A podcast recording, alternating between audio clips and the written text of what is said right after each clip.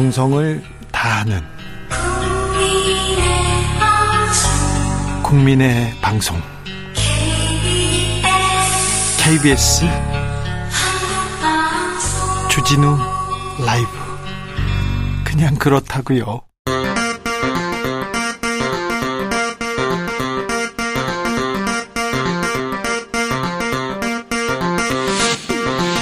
주진우 라이브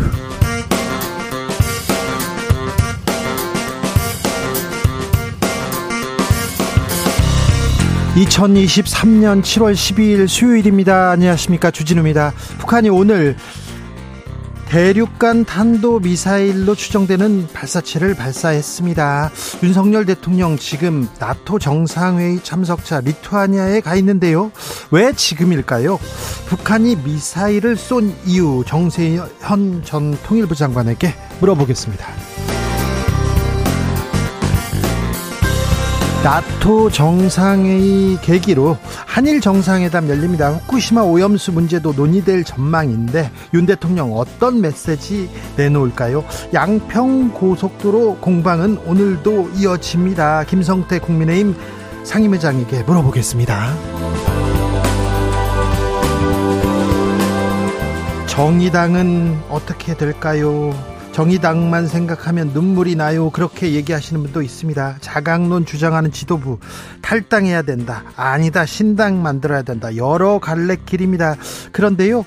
아, 길은 다르지만 이대로 가면 총선에서 어렵다는 위기감만은 같습니다. 정의당의 미래는 어떻게 될까요? 신당의 조건은 무엇일까요? 공동혁신 구역에서 살펴봅니다. 나비처럼 날아 벌처럼 쏜다. 여기는 주진우 라이브입니다.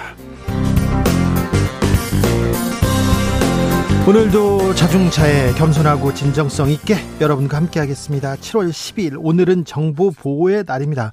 보이스피싱 아 여전합니다. 요즘 해외에서 AI 기술로요. 주변 사람 목소리를 똑같이 만듭니다.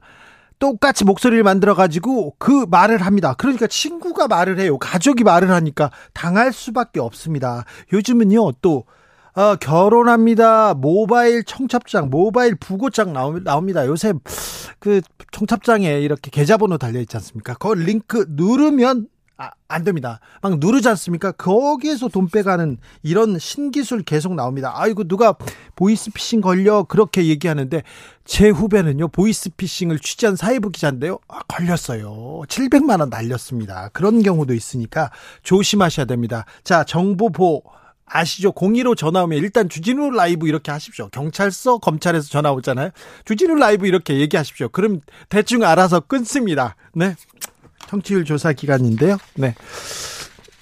정성을 다하는 국민의 방송, 네. KBS에 여러분의 응원이 필요하다는 얘기 한 번 더 드리겠습니다. 자, 아찔한 기억 있습니까? 이렇게 전화 왔어요. 저 피싱 당할 뻔했어요. 이런 전화 있었습니까? 그러면 일로 보내시면 됩니다. 문자는 샵 9730 짧은 문자 50원, 긴 문자는 100원이고요. 콩으로 보내시면 무료입니다. 그럼 주진우 라이브 시작하겠습니다.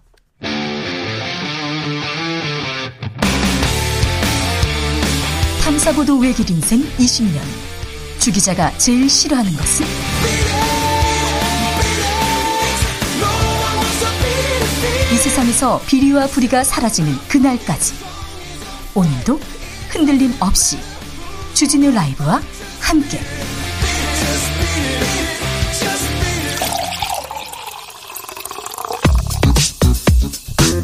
진짜 중요한 뉴스만 쭉 뽑아냈습니다. 주스 정상근 기자 어서 오세요. 안녕하십니까? 아 오늘 내일 비 소식 있습니까? 네, 어제 전국 곳곳에 폭우가 쏟아진 가운데 이 내일은 장마 전선의 영향으로 많은 비가 내릴 것이라고 예보가 됐습니다. 네. 어, 내일 새벽부터 충남과 호남 등 서쪽부터 비가 오기 시작하고 오전 중에 전국으로 확대될 예정인데요. 모레까지 비가 이어질 것으로 예상됩니다. 모레까지 비가 이어집니다. 북한이 오늘 장거리 탄도 미사일 발사했다는 보도 있었는데요. 잠시 후에 정세현 장관과 어, 자세히 얘기 나눠보겠습니다. 그런데 IAEA 후쿠시마 오염수 이 정화하는 설비 검증 안 했다 이런 주장도 나왔습니다. 네, 일본 후쿠시마 제1원전 오염수 해양 방류의 안전성 확보를 위한 핵심 시설인 다핵종 제거 설비 어, 알프스. 이름 네, 알프스가 지난 2013년에 설치된 이후 국제 원자력 기구로부터 실제 성능 검증을 한 번도 받지 않았다고 오늘 한겨레가 보도했습니다. 정부는 유튜브에서 후쿠시마 오염수 안전하다 이런 홍보 이런 광고 계속 하고 있던데 자, 한일 정상회담에서 윤석열 대통령이 일본 기시다 총리한테 뭐라고 하는지 우리 국민을 대표해서 국익을 위해서 뭐라고 하는지 좀 지켜보겠습니다. 음, 양평 고속도로 공방 이어갑니다. 민주당에서 운영위원회 소집했습니다. 요구했어요. 네, 민주당은 서울 양평 고속도로 관련 김건희 여사 일가 특혜 의혹, 감사원의 전현희 전 국민권익위원장 감사보고서 위법성 논란 등의 현안 질의를 위해서 오는 14일 국회 운영위원회를 개최할 것을 국민의힘에 요구했습니다. 국민의힘은 뭐라고 합니까? 네, 국민의힘은 민주당의 운영위원회 소집은 정치 공세 목적이라고 주장했습니다. 국민의힘 측은 윤재옥 원내대표 취임 100일 기자회견 날에 어, 운영위 개최를 요구한 것은 의도가 다분하다라고 비판했습니다. 자, 고속도로 공방 2부에서 저희가 자세히 짚어드립니다. 방송통신위원회가 KBS 이사에 대한 해임 재청안 통과시켰네요. 네, 방송통신위원회는 오늘 전체회의를 열고 윤석열 KBS 이사에 대한 해임 재청안을 의결했습니다. 어, 정부 여당 추천인 김효재 위원장 직무대행과 이상인 위원이 찬성해 다수결로 통과가 됐습니다. KBS로 파도가 몰아칩니다. 아무튼 주진우 라이브는 여러분을 위해서 정의를 위해서 진실을 위해서 약자를 위해서 정성을 다하겠습니다. 언제까지 할지는 몰라도 그때까지는 열심히 하겠습니다. 그런데 아, 여러 뉴스에 가려져 있는데 이거 진짜 걱정이에요. 경제 걱정입니다. 민생 걱정입니다. 가계 대출 크게 늘어났습니다. 네, 아, 정부의 각종 부동산 규제 완화가 이어지면서 지난달 은행권 주택담보대출이 4개월 연속으로 늘었습니다. 어, 이에 따라 은행 가계대출 역시 3개월 연속 증가했고요. 네. 잔액 기준으로 사상 최대를 기록했습니다. 지금 가계대출 크게 오릅니다. 우리나라 어, 정부 건전성 괜찮습니다. 정부 부자고요. 기업들 부자입니다. 곳간에 돈 많습니다. 그런데 아, 개인은 가난해요. 가계 대출 크게 늘어나는데 이거 큰 부담입니다. 그런데요. 지하철 요금 또 오릅니다. 네, 8월부터 서울의 버스 요금이 300원, 10월부터 서울의 지하철 요금이 150원 올라갑니다. 네.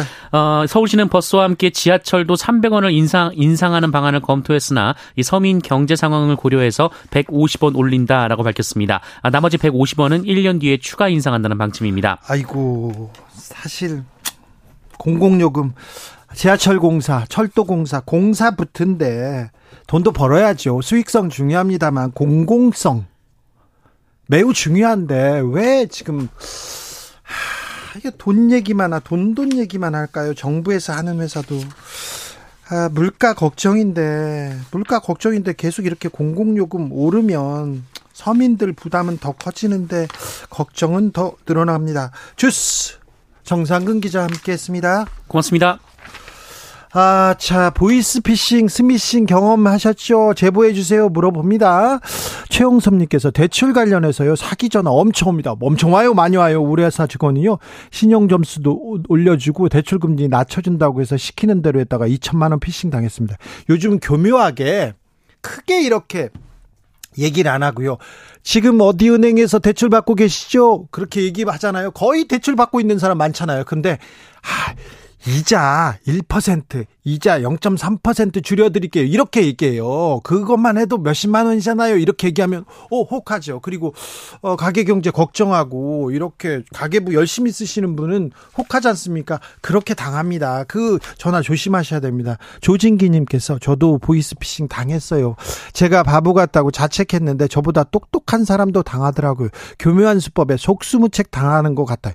아유, 요즘은, 아 목소리를 가 가족 목소리를 이렇게 만들어 가지고 보내는데 어떻게 당합니까? 아이고 아니 그뭐 멍청하다고 당하는 거 아닙니다. 절대. 네. 3796님, 직장 생활 잘하는 멀쩡한 30대입니다. 저도 보이스피싱 아픈 기억이 있습니다. 사기꾼들 전화를 절대 못 끊게 하고 계속 홀립니다. 정신 차리고 일단 끊고요. 지인과 통화 한번 하는 게 꼭 필요합니다. 그럼요. 네. 꼭 필요합니다. 목소리 듣고요. 또, 네. 사실 얼굴 보고 얘기해야 돼요. 소일도님, 저희 부모님 보이스피싱 당했는데요. 저와 밥 먹고 전화, 전 회사 가는 동안 제가 납치되었다고 전화 와서 쓰러질 뻔했대요. 그렇다니까요. 조심하셔야 됩니다. 02로 전화하고 뭐 이상하다 그러면요. 경찰서예요, 검찰청이에요, 대검찰청입니다. 전화 오지 않습니까? FBI도 옵니다. 전화 오지 않습니다. 일단 주진우 라이브 외치시면 됩니다. 그냥 그렇다고요. 주진우 라이브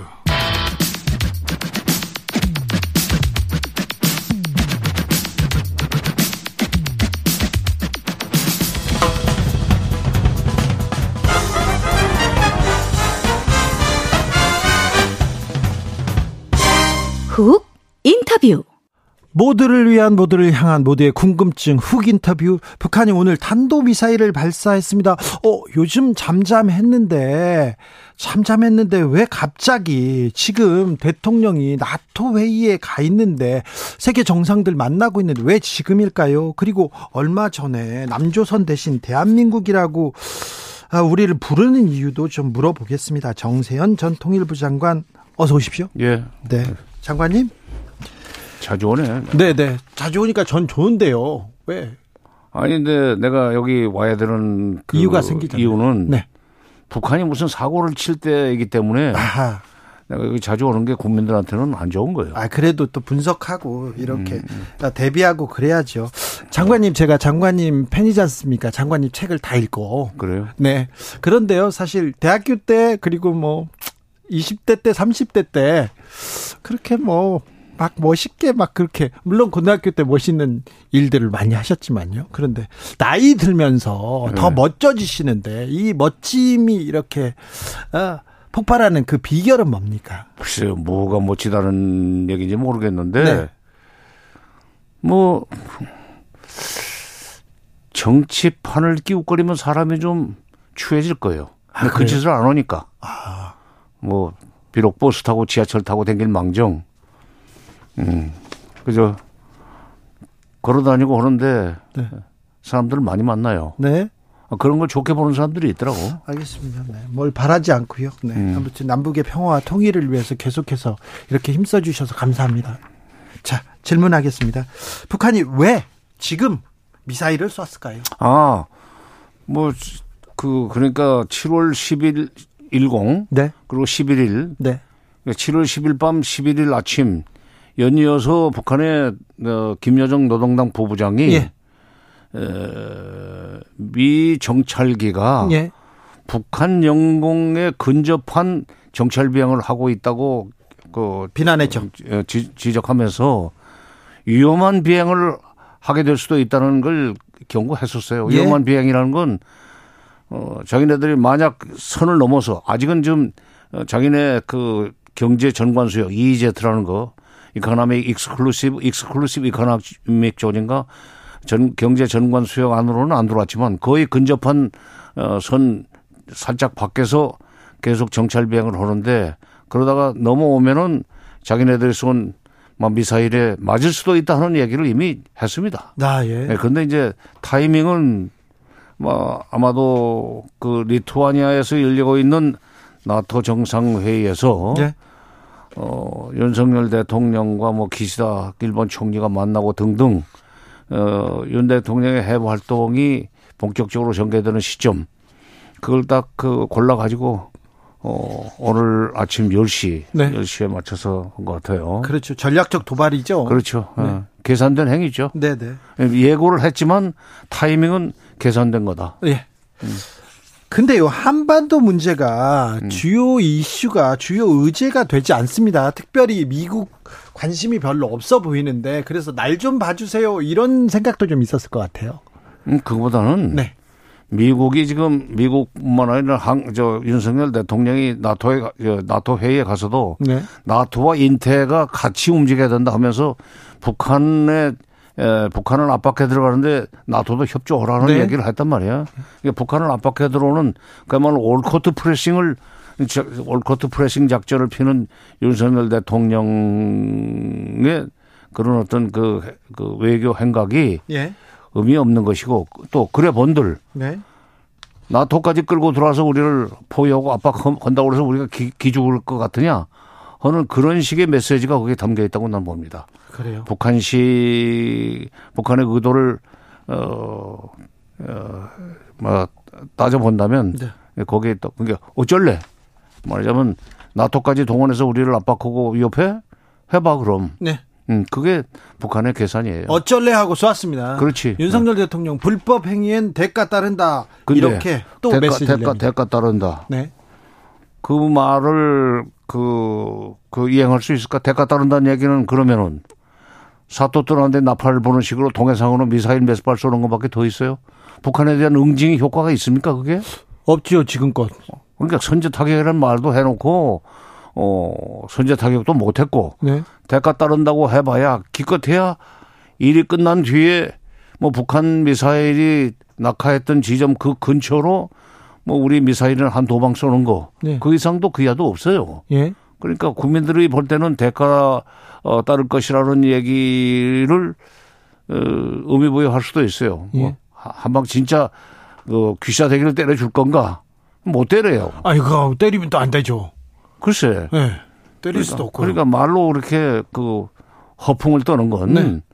그거는 안보에는 도움이 안 돼요. 왜냐하면 네. 그게 잘못하면은 이게 저 양치는 소년, 늑대 예. 소년이라고 합니까? 양치는 소년이라고 예. 합니까? 그것처럼 돼요. 북한한테 에, 그 엄포를 놓지만은 결국 행동은 못하고 말들을 하는 식으로 되면은 자기 의심만 떨어지지. 아 그렇습니까? 음. 네 외교적인 이렇게 발언일 텐데 그것도 효과가 별로 없을까요? 글쎄 북한 내가 북한을 북한을 연구하고 상대한 것이 세월이 좀 되는데 네. 40한 6, 7년 되는데 예. 저거 지금 쉽게 말해서 북한은 경제적으로는 남한한테 30배 이상 지금 뒤졌고 예. 예 1인당 소득이 한 30배 차이가 나요. 네. 그렇게 됐고 국제적으로도 완전히 고립돼 있고 네. 그러니까 가난하고 동네에서 미움받는 그런 사람들이 남은 것은 오기밖에 없고 그, 그, 뭐라 그럴까. 특기만 있으면은 뭐 땡깡이나 부리려고 그러는 그거밖에 더 있습니까? 그렇죠. 그런 북한을 어떻게 관리할 것이냐는 연구를 해야지. 네. 북한이 일거 북한의 일거수일투족에 대해서 우리가 네.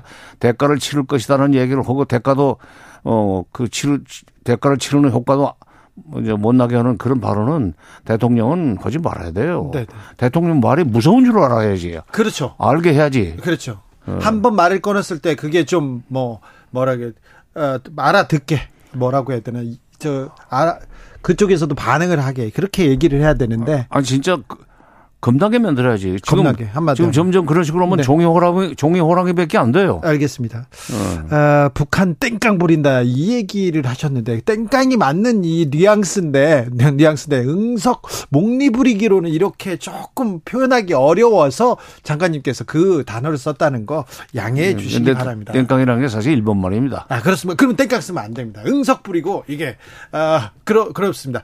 땡깡 꼬장 그런 건 안 됩니다. 네. 심술. 네. 생떼를 쓴 다. 생떼. 생떼. 괜찮죠. 어, 어. 네. 심술 부리고 생떼 쓰고. 심술 생떼. 네. 아, 네. 어. 북한 생떼를 언제까지 봐줄 거야? 아니, 지금 대통령이 지금 대통령이 이제 일본 거는 뭐든지 좋다고 그러는데 지금 대통령 노선대로 좀 일본말 좀 쓰면 안 돼? 안 됩니다.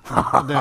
저희는 안 됩니다. 아, 일본식으로는 대통령 께서 하든 말든 저희들은 절대는 안 됩니다. 네. 여기는 알았어요. 네 공정과 신뢰 KBS입니다. 이상식님께서 아니 다 퍼주고 시간도 주고 다 줬는데 핵 개발하고 미사일만 쏘고 있어요 이렇게 얘기합니다. 투페이스님께서는 종전선언 외치니까 김정은이 우습게 보는 거 아닙니까 이렇게 얘기합니다. 있는데.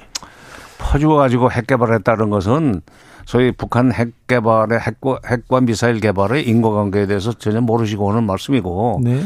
왜냐하면 북한은 어, 왜 핵과 미사일 개발하느냐면 예. 미국이 언제 자기를 칠지 모른다는 불안감 때문에 살아남기 위해서 자유수단으로 핵을 가져야 되겠다는 겁니다. 네. 우리가 핵, 미, 저, 그 뭐 쌀 주고 비료 주니까 그게 뭐 고마워서인지 괘씸해서인지 뭐 핵을 개발했다고 그러는데 그건 말도 안 되는 거고. 네. 그건 별개의 문제예요. 예. 그 다음에 종전선언이라고 하는 것은 문 대통령이 무슨 종전선언을 뭐 외치고 다녔다고 노래 부르고 다녔다는 식으로 지난 5월 29일 날 6월 29일인가? 네. 문, 대, 윤 대통령이 자유총연맹 그 창립총회 가서 연설도 그렇게 했지만은 네. 종전선언이라는 그 단어는, 단어는 2006년 11월 달 하노이에서 그 부시 대통령과 당시 이 노무현 대통령이 만났을 때 예. 종전 선언을 해줘야만 북한이 핵을 포기할 것 같다는 얘기를 먼저 꺼냈고 예. 그다음에 2017년 6월 12일 날 싱가포르에서 트럼프 대통령과 북한의 김정은 위원장이 만나서 정상회담을 했을 때 그 회담이 끝나고 트럼프 대통령이 일정이 없는 기자회견을 자처해가지고 종전선언이라는 입구로 들어가야만 비핵화라는 출구로 나갈 수 있겠다고 했기 때문에 문 대통령은 미국이 종전선언을 하려고 하는 그 종전선언으로 일을 시작하자고 하는 음, 그 마당에 예. 우리가 좀 더 그걸 촉진시키기 위해서 우리가 종전선언 얘기를 어 자주 해둔다는 식으로 했던 건데 예. 그거를 마치 미국의 미 동맹인 한미 동맹의 강미 동맹에 어긋나게 예. 어 미국의 또 미국의 뜻에 어긋나서 어, 예. 어긋나게 문 대통령이 종전 선언을 하려고 했던 것처럼 갖다 붙이는 것은 네. 정말 그 이 한반도를 둘러싼 국제 정치 국제 관계 인과 관계에 대해서 전혀 그, 그 분석적이지 않은 사람들이 꺼낼 수 있는 얘기입니다. 아, 아무튼 미국이 트럼프 미, 대통령도 외치던 게 종전선언이고 부시 대통령이 만들어낸 말이 종전선언이야. 네네. 미제, 미제. 네. 미제는 모두 좋다면서. 알겠습니다. 2006년도에 부시 대통령하고 노무현 대통령이 만났죠. 네, 네. 네. 어, 써니 강님께서 평화만이 밥이고 생명입니다. 네, 그렇게 우리한텐 더더욱 그렇습니다. 공기와도 같습니다. 그런데요, 북한 김여정 부부장 말도 거칠었는데 얼마 전에 담화에서 대한민국 합동참모본부, 대한민국 족속, 대한민국 우리를 위해서 이걸 우리를 인정해서 대한민국 이 단어를 쓴건 음, 아니죠. 그건 아니에요. 그건 아니에요. 네. 그건 아니고 이제 남남으로 살자는 얘기입니다. 남남으로 통일 얘기 하지 말라는 거예요. 이제 우리는 별개의 국가다. 그렇지. 매우 무서운 말이네요. 어떻게 보면은 윤석열 정부의 대북 정책의 기조가 이렇게 완전히 북한을 괴멸시키겠다. 그다음에 뭐 그 붕괴시키겠다는 식으로 간다면 차라리 그들과는 담을 쌓고 그냥 남남으로 사는 게 그나마 정권을 유지할 수 있는 방법이라고 생각을 하는 겁니다. 그래요? 그러니까 굉장히 방어적인 얘기예요. 방어적인. 어. 쇄국 정책이고. 이제 아니 그러기 전에 지난 7월 1일인가 초에 현정은 회장의 방북을 불허하겠다는 외무성 국장의 이제 담화가 나오지. 않았어요? 예, 예.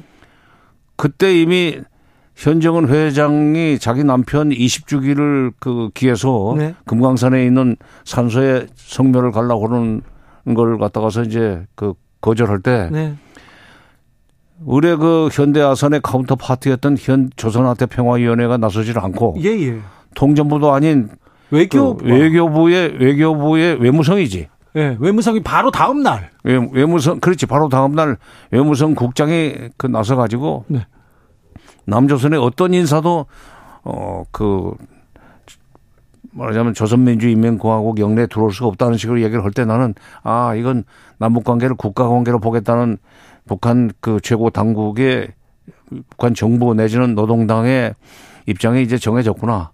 그러기 전에 2021년 연말에 열렸던 조선노동당 8차 당대회에서 이미 그 당 규약을 고쳤는데 그때 그 남조선 혁명을 추진하겠다는 어 구절을 사실은 삭제를 했어요. 네? 남조선 혁명을 추진한다는 구절을 삭제했다는 얘기는 어 그 남한과 좀 거리를 두겠다. 네. 어, 그런 얘기죠. 그런 얘기인데 그게 이제 그럼에도 불구하고 그동안에 뭐그 문재인 정부가 들어서 가지고 북미 정상회담도 주선을 해주고 이런 동안에는 남한을 좀 어, 가까이 하면서 네. 득을 챙기려고 그랬는데 예, 예, 그게 이제 끝났다는 얘기예요. 아, 그런데요. 음. 코로나 이후에 중국과의 국경도 열리고 이제는 기차가 왔다 갔다 하는 것 같습니다. 그리고 북한에서 지금 일본도 물밑에서 만나고 그러는데 우리하고는 대화를 단절하고 있습니다. 그럼 어떻게 되는 거예요? 어떻게 되면은 저 뭐 뻔하지 뭐 중국 중국은 중국대로 지금 미국이 한국을 앞세워 가지고 중국을 압박해 들어오는 마당에 네? 중국 어차 어, 도리 없이 지금 북한을 자기 편으로 끌어들일 수밖에 없어요. 네?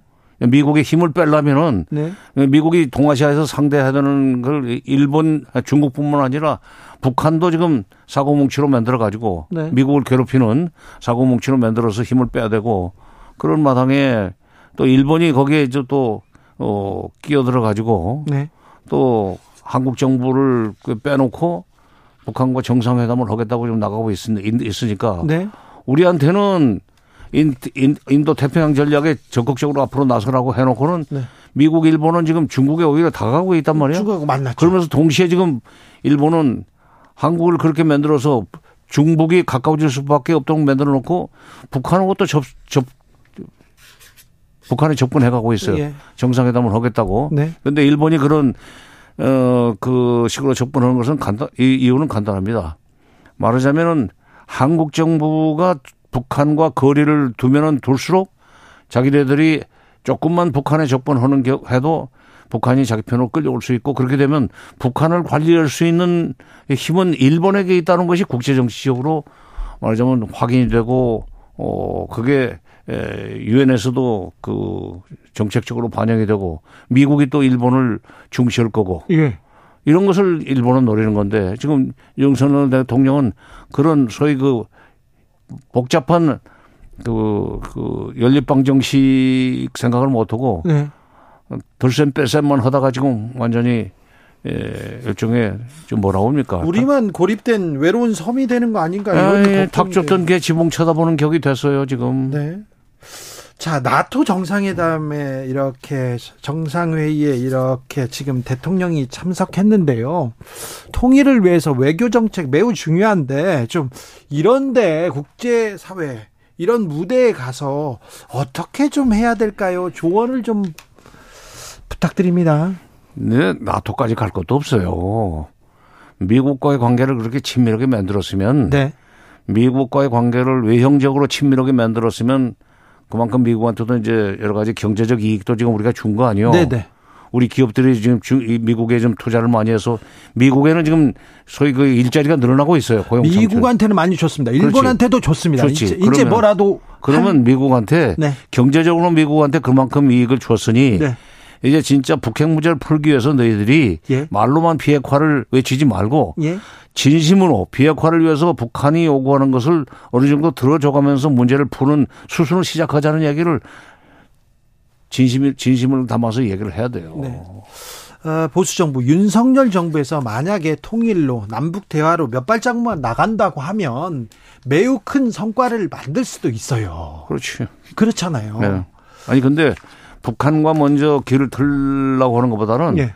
미국과의 대화를 좀 더 긴밀히 해가지고 예. 미국한테 그만큼 경제적 이익을 안겨줬으니까 예. 안보 면에서 우리한테 가장 소위 불안한 그 요소인 핵 문제를 해결하기 위해서 미국이 지금보다는 조금만 더 성의를 내, 뭐 보여달라. 네.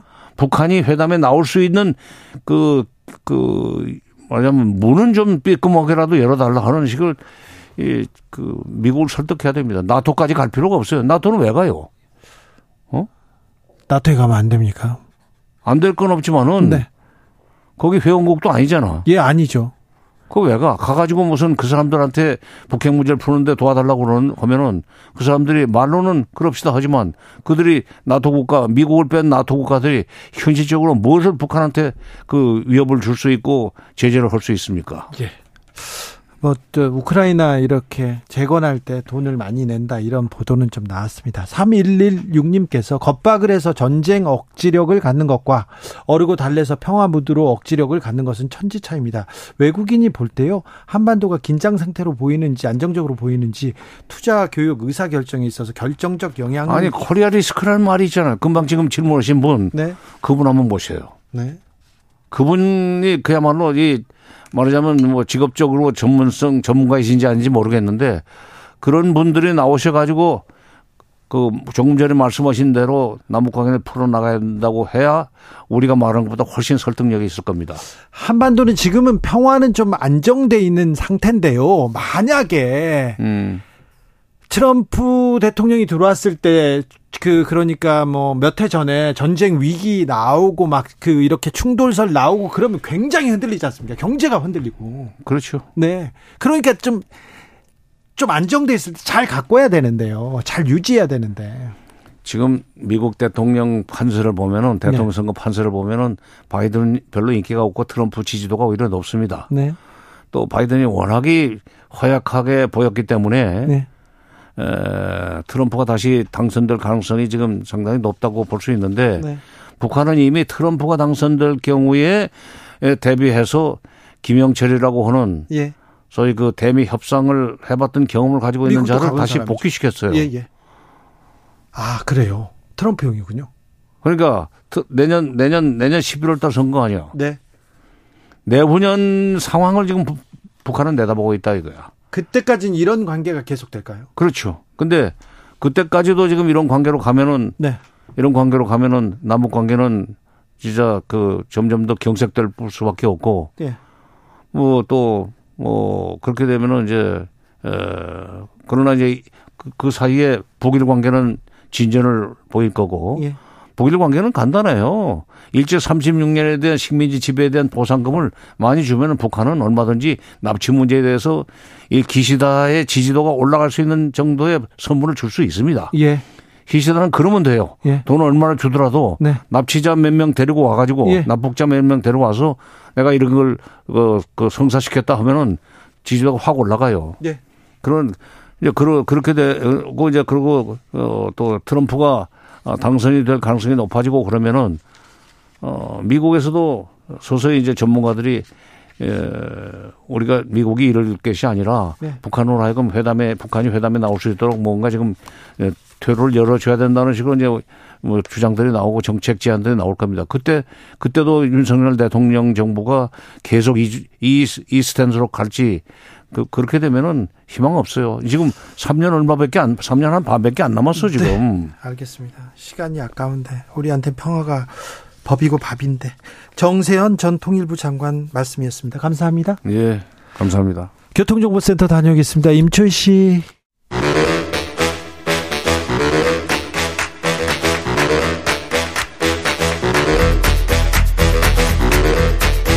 이것이 혁신이다. 여야를 내려놓고 관습을 떼버리고 혁신을 외쳐봅시다. 다시 만난 정치 공동 혁신구역. 수요일 주진우 라이브는 정쟁 비무장지대로 변신합니다. 정치 혁신을 위한 날선 공방 환영합니다.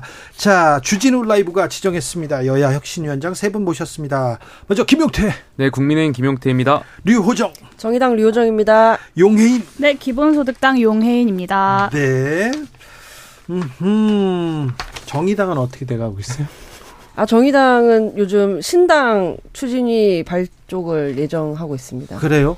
네, 뭐 저도 이제 갑작스럽게 단독 기사로 만나게 되었는데요. 음. 뭐 금태섭, 뭐 양향자 이런 분들과도 만날 거라고 신장 신당 추진 위원회를 만들고 공동 대표를 뭐 위촉할 예정이라고 저도 그러면 정의당에서 신당을 네. 추진하는 사람들은 금태섭 양향자 그분들하고 손을 잡고 얘기합니까? 손을 잡는다라기보다는 한 제3지대에서 함께 할 수 있는 발을 분들로 잡는 건 네. 아니잖아요. 네. 누가 있을지 이제 이야기하는 거고요. 뿐만 아니라 뭐 기존의 다른 그 진보 정당들로 언급되는 곳 그리고 뭐 민주노총이라든지 시민사회 단체들까지도 폭넓게 만나는 그런 기구를 하나 만들 것 같아요. 그래요. 그런데 네. 정의당의 길과 금태섭 양양자의 길이라 이게 과연 가능할까? 아무튼 장혜연 장혜영 의원이 주도하고 있습니까?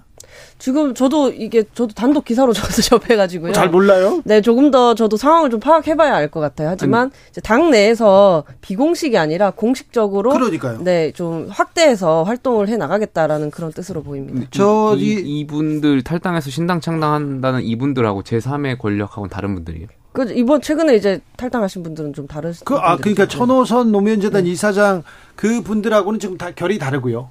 그렇죠. 결이 조금 다르죠. 그리고 지금 그 단식 중인 이정미 대표와 그 다른 또 정의당 본진들하고 또 또또 또 다르고요.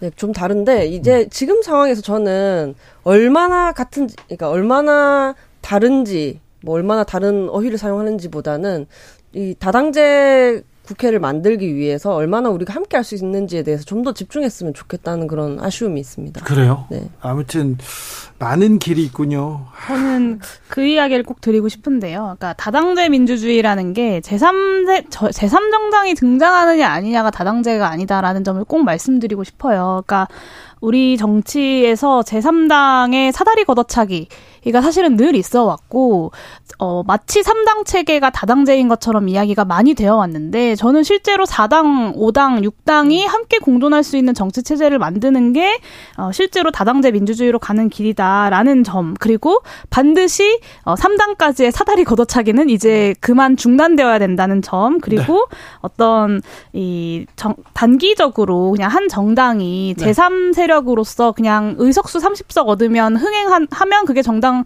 다당제인 것처럼 이야기 되는 것 이제 좀 멈춰야 되지 않을까라는 알겠습니다. 생각을 합니다. 사당 대표 용해인 대표의 얘기였습니다. 자, 신당의 조건은 뭘까요?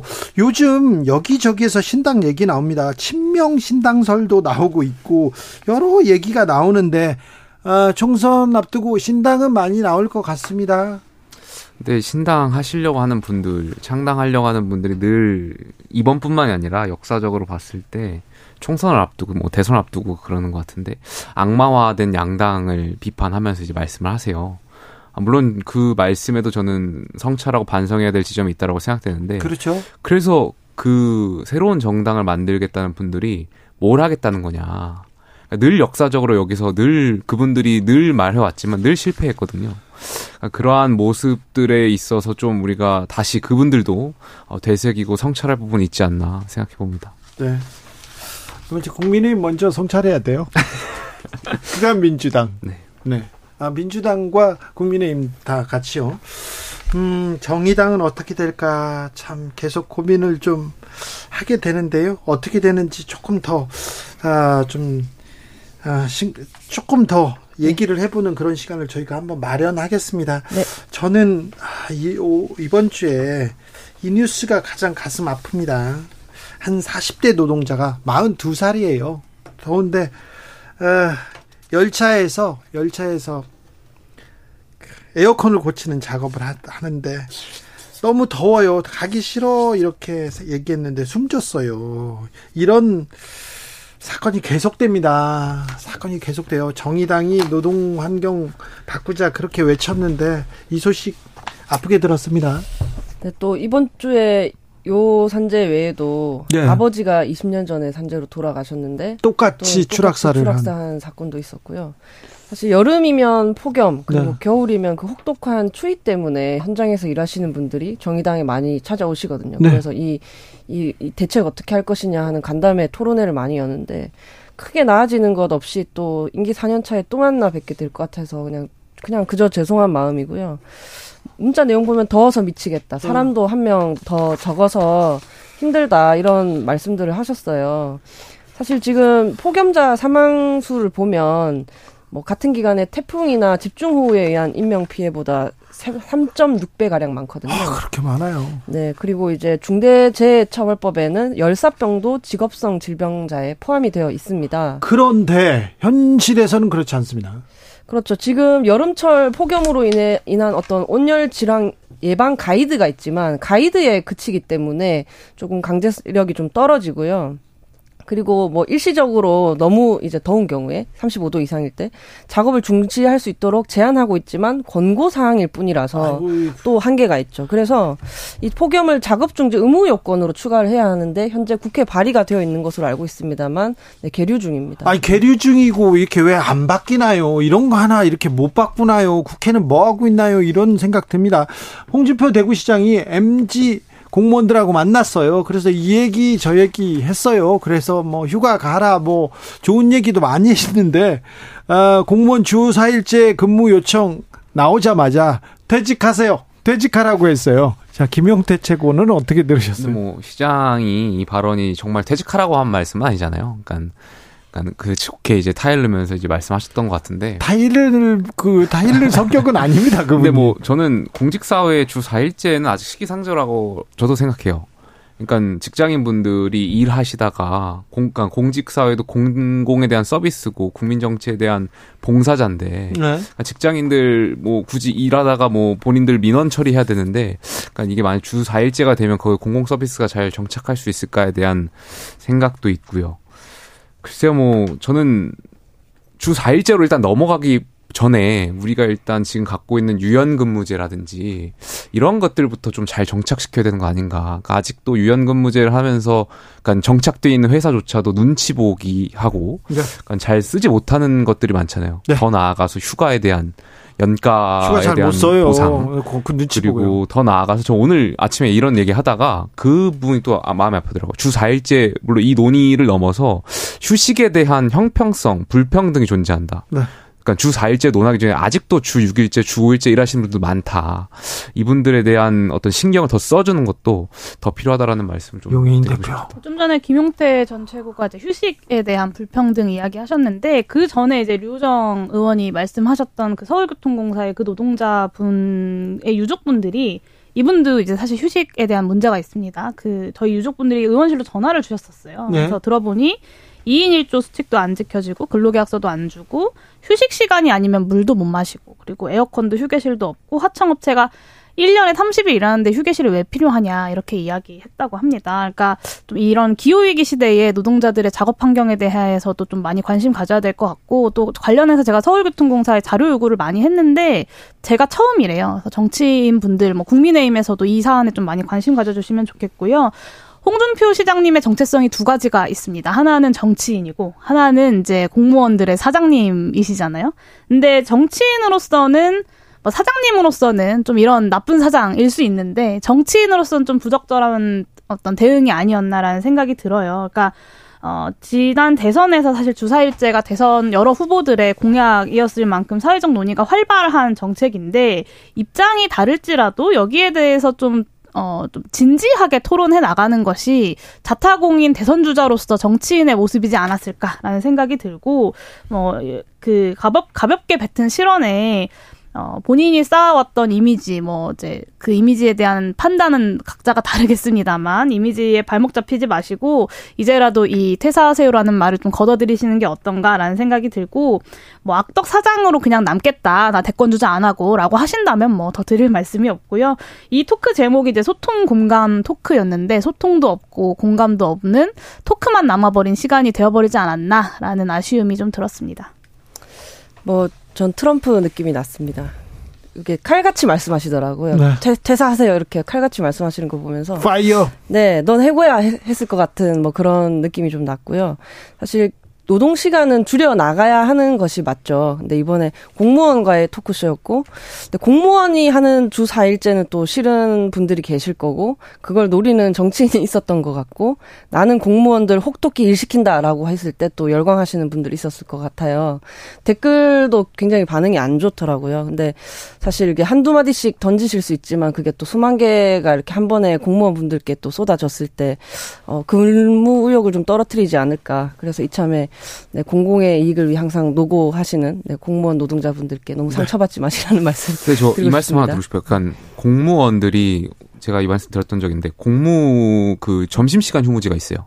지자체마다 좀 달라요. 네. 그러니까 조례에 따라서 지자체장이 할 수 있게끔 되어 있는 곳이 있고 안 하는 곳이 있는데 근데 직장인들은 점심시간 이용해서 민원 해결하잖아요. 그렇잖아요. 그러니까 뭐 민원 네. 등본 떼시는 분들 물론 인터넷 떼시는 분들도 있지만 네. 인감증명서 같은 건 직접 가야지 뗄 수만 네, 있으니까. 네. 근데 만약에 점심시간 휴무제를 하면 물론 이제 공무원분들의 어떤 그런 휴식권도 보장하는 차원을 할 수도 있겠지만 좀 직장인들 입장에 사실 뛸 수가 없어요. 민원. 근데 구청 동사무소 어, 점심에 다 쉬는 게 아니고요. 꼭 당번대로 그러니까 휴무제는 네. 휴무제를 하는 곳은 다 쉬는 거예요. 그런데요. 저는 그런 생각도 해봐요. 우리 공무원들 매우 유능한 인재들인데 매우 훌륭한 인재들인데 다른데 다른 친구들에 비해서 기업체에 간 친구들보다에 비해서 박봉에 굉장히 고생하는데 이런 좀 노고에 대해서는 조금 더 알아줘야 되는데 우리 사회가 젊은 사람들 그리고 노동력 너무 천대하는 것 같아서 저는 막 속상해요. 그 젊은 사람들 영혼값 얘기하면서 사는 게 그런 거야. 회사 밥벌이가 그렇게 힘든 거야. 이렇게 얘기하기에는 너무 좀 안쓰러운 측면이 있습니다. 조상현님께서 아직도 주 6일 일하는 곳 많습니다. 에휴, 연차 있어도 눈치 보여서 쓰지도 못하는 게 현실입니다. 얘기하고요. 박영진님, 주 4일째 제발 60시간만 일하게 해주십시오. 4시에 출근해서 6시에 퇴근하는데 죽겠습니다. 쉬고 싶습니다. 얘기하는데 우리 나라 국민들 너무 열심히 일하고 공부하고 아침부터 저녁까지 출퇴근 시간 따지고 그러면 너무 안쓰러워요. 네. 우리가 선진국 맞나 이런 생각은 계속 하게 됩니다. 자, 우리 청년 정치인들은요. 양평 고속도로 어떻게 보고 있습니까? 이 논란. 김영태 최고. 그러니까 정치라는 것이 어 복잡한 것을 단순하게 만드는 건데 네. 지금 단순한 것을 복잡하게 계속 키우는 것 같아요. 원희룡 장관이요? 아니 면 여야 모두 다 말씀드리는 원희룡 장관이 백지화해 가지고 커진 거 아, 뭐 아닌가요? 뭐 장관에 대한 책임도 분명히 있고요. 근데 있고? 장관에 대한 그 평가는 당심과 민심 좀 다른 평가가 있죠. 네. 어쨌든 그러한 것들, 그러니까 거의 이 문제에 여기서 뭐 윤석열 정권에서 바꿨다, 문재인 정권에서 바꿨다, 이거는 저는 논전은 흐리는 거라고 생각되고요. 네. 중요한 것은 그 예비 타당성에서 물론 예타에서 안이 바뀔 수 있습니다. 네. 그러니까 많은 국책 사업들이 예타에서 이제 변경하는 건수가 굉장히 높은데, 그러니까 변경된 근거에 대해서 국토부가 저는 설명하면 될 일이라고 생각해요. 설명해야죠. 네, 그리고 그, 그럼 해결될 수 있는 일이라고 생각됩니다. 의혹이 있어요. 누가 왜 종점을 바꿨을까? 네. 여기에 대해서 의혹을 설명해 주면 되는데 그 설명이 없고 계속 정쟁화되고 있습니다. 네, 굉장히 심플한 문제입니다. 왜 바꿨는지에 대한 타당한 이유를 대면 해결되는 문제를 원희룡 장관이 도박판처럼 판돈을 키워버리는 바람에 이 문제가 이렇게 국민적 의혹도 해소가 안 되고 지속되고 있는 거죠. 그런데 이렇게 대한민국 정치판을 큰 폭탄을 터뜨려 놓고 원희룡 장관 지금 나토 정상회담 대통령 수행하러 가셨거든요. 근데 저는 도대체 국토부 장관이 나토 정상회담에 아, 가셨어요? 네, 출국하셨어요. 지금 리투아, 리투아니아에 계신데 국토부 장관이 아 가서 그, 뭘 하죠? 네, 저는 우크라이나 재건 전형... 문제나 다른 문제가 있겠죠, 현안이. 대통령과 말 맞추러 간 것이 아닌가라는 의구심을 살 수밖에 없고 어쨌든 오늘 그리고 그리고 연희룡 장관 핸드폰으로 이제 문자 메시지 전 단체 문자가 왔는데 네. 본인이 일타 강사 컨셉을 활용해서 이것에 대해서 해명하는 영상을 찍어서 문자를 오늘 보내셨어요. 그래서 그 해명이 됐습니까? 제가 아직 영상 다는 못 봤는데 그런 방식으로 해명할 게 아니라 좀 더 책임 있게 해명하면 좋겠다는 생각이 들었고 마지막으로 좀 제안드리고 싶은 건 저는 이 사안이 길게 갈 사안 아니라고 생각합니다. 굉장히 심플한 네. 문제이기 때문에 빠르게 국정조사 결정해서 그냥 다 조사하고 다 털고 정기국회에서는 정쟁 없이 깨끗하게 시작하자라는 제안을 좀 드리고 싶습니다. 시간이 별로 없죠. 저희 양평에 사는 국민들을 위한 도로다. 이 전제를 잊지 않았다면 저는 장관이 그렇게 쉽게 백지화를 이야기할 수는 없었을 거라고 생각하거든요. 너무 신나셨던 것 같아요. 그저 이런 생 있을 수 있는 의혹이잖아요. 네. 뭐 이렇게 종점이 변경됐고 인근에 김건희 여사 집안 소유 땅이 있었고 그럼 의혹을 제기했으면 사실 뭐 아니면 아니다라고 얘기 설명을 하면 되는데 너무 네. 쉽게 네. 이야기를 했죠. 네. 자, 통계청 발표가 있었습니다. 결혼 기피 현상, 특별히 아, 남성 25세에서 49세까지 47% 절반 가까운 수치가 결혼한 경험이 없는 미혼이었습니다. 결혼 기피. 여성 이렇게 보니까 경력 단절. 아, 심각했습니다. 특별히 여성. 너무 심각했습니다. 네. 성평등. 너무 멀어요. 왜 여기 이런 수치는 계속 나빠지는데 왜 대책은 하나도 안 나오는 걸까요? 네, 저도 이제 워킹맘으로서 제 주변에 애기 엄마들 비슷한 고민들 많이 하거든요. 네. 이제는 일을 그만둬야 하나 이런 고민들 많이 하시는데 결국에는 이 여성의 부담으로 임신과 육아와 출산이 전가되고 있는 사회가 바뀌지 않는다면 말씀하신 그런 수치들 전혀 좋아질 수 없다고 생각하고 뭐 남성 육아휴직 필수화를 비롯해서 할 수 있는 일이 많습니다. 좀 초당적으로 힘을 모아보면 좋지 않을까라는 제안을 드리고 싶은데 국민의힘이 크게 의지가 없는 것 같아서 걱정입니다. 사실 뭐 공통적으로 나타나는 게 설문조사를 보면 불안 그리고 여유 없음 이, 런 것들이 가장 큰 문제거든요. 그리고 이유는 다 알고 있죠. 저희 뭐 주거 불안, 뭐 일자리 문제, 뭐 교육 경쟁 심화 뭐 이런 거 다 알고 있는데 경력 단절도 마찬가지고요. 이번에 그저 수치로 정확하게 확인했을 뿐인 거고 이걸 해결하려고 하면 또 답도 알고 있죠. 노동 시간 줄이고, 뭐, 이런 쪽으로 좀 재원을 투입을 해야 하는데, 막상 그런 노동 이야기라든지, 뭐, 삶의 현, 뭐, 부동산 이야기라든지 이런 게 나오면 오히려 거꾸로 가고 있으니 도통 해결이 되지 않고 있는 게 아닌가 싶습니다. 근데 결혼 경험이 한 번도 없는 미혼 남성이니까 좀 하자가 있는 것 같아가지고 아니, 저도 47% 이제 해당되는 사람으로서 아니, 좀 말이 좀 이상한데요. 네. 결혼 경험이 없죠. 네. 근데 남자들 입장에서 어쨌든 이제 부동산이라든지 안정적인 그런 자금이 모아져야 이제 결혼에 대한 생각을 하다 보니까 좀 그러한 거에 있어서 정책을 좀 주안돼 둘 필요가 있을 것 같습니다. 아 세상은 그 어느 때보다도 풍요로워지는데요. 아, 젊은 사람들이 특별히 젊은이들이 불행하다고 생각해요. 나는 불행하다 이렇게 생각하는데 어찌 이 청년들한테 이 특별히 여성들한테 우리 사회가 우리 공동체가 함께 있다는 걸 좀 보여주고 알려줘야 되는데 어찌 해야 될지 참 어렵네요. 뭐 정말 이렇게 문제 문제라기보다는 그러니까 정말 자발적으로 내가 비혼을 선택한다기보다는 개인에게 강제되는 상황이 크기 때문에 이런 수치들을 보고 이제 다들 걱정을 하시는 것 같아요. 예. 그래서 현재를 살아가는 이 시민의 현생을 나아지게 할 정책들을 이야기하고 거기에 재원을 사용한다면 네. 해결되지 않을까 싶습니다. 세분 오늘 감사합니다. 감사합니다. 네, 감사합니다.